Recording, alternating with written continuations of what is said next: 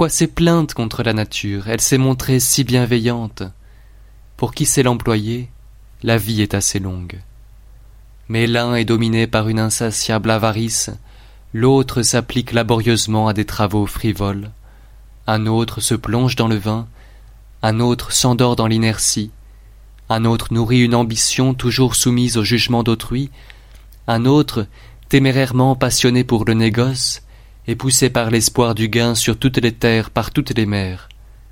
Quelques-uns, tourmentés de l'ardeur des combats, ne sont jamais sans être occupés ou du soin de mettre les autres en péril, ou de la crainte d'y tomber eux-mêmes. On en voit qui, dévoués à d'illustres ingrats, se consument dans une servitude volontaire. Plusieurs convoitent la fortune d'autrui ou maudissent leur destinée.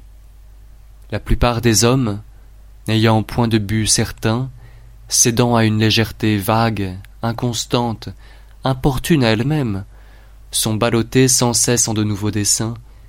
Quelques-uns ne trouvent rien qui les attire ni qui leur plaise, et la mort les surprend dans leur langueur et leur incertitude. Aussi cette sentence sortie comme un oracle de la bouche d'un grand poète me paraît-elle incontestable. Nous ne vivons que la moindre partie du temps de notre vie, car tout le reste de sa durée n'est point de la vie, mais du temps. Les vices nous entourent et nous pressent de tous côtés. Ils ne nous permettent ni de nous relever, ni de reporter nos yeux vers la contemplation de la vérité. Ils nous tiennent plongés, abîmés dans la fange des passions. Il ne nous est jamais permis de revenir à nous, même lorsque le hasard nous amène quelque relâche. Nous flottons comme sur une mer profonde, où même après le vent, on sent encore le roulis des vagues, et jamais à la tourmente de nos passions, on ne voit succéder le calme. Vous croyez que je ne parle que de ceux dont chacun publie les misères Mais considérez ces heureux du jour, autour desquels la foule se presse. Leur bien les étouffe. Combien d'hommes que l'opulence accable, combien d'autres pour cette éloquence, qui, dans une lutte de chaque jour, les force à déployer leur génie, ont épuisé leur poitrine.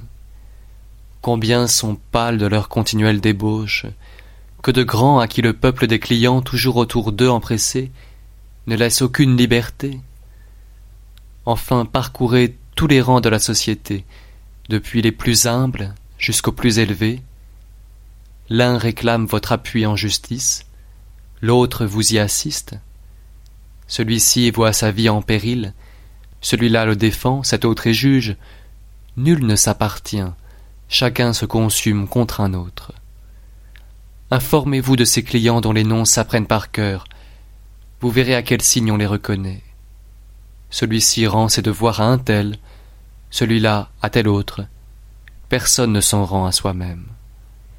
Enfin, rien de plus extravagant que les colères de quelques-uns.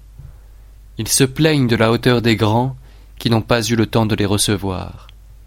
Comment ose-t-il se plaindre de l'orgueil d'un autre, celui qui jamais ne trouve un moment pour lui-même? Cet homme, quel qu'il soit, avec son visage dédaigneux, vous a du moins regardé. Il a prêté l'oreille à vos discours, vous a fait placer à ses côtés. Et vous, jamais vous n'avez daigné tourner un regard sur vous-même, ni vous donner audience.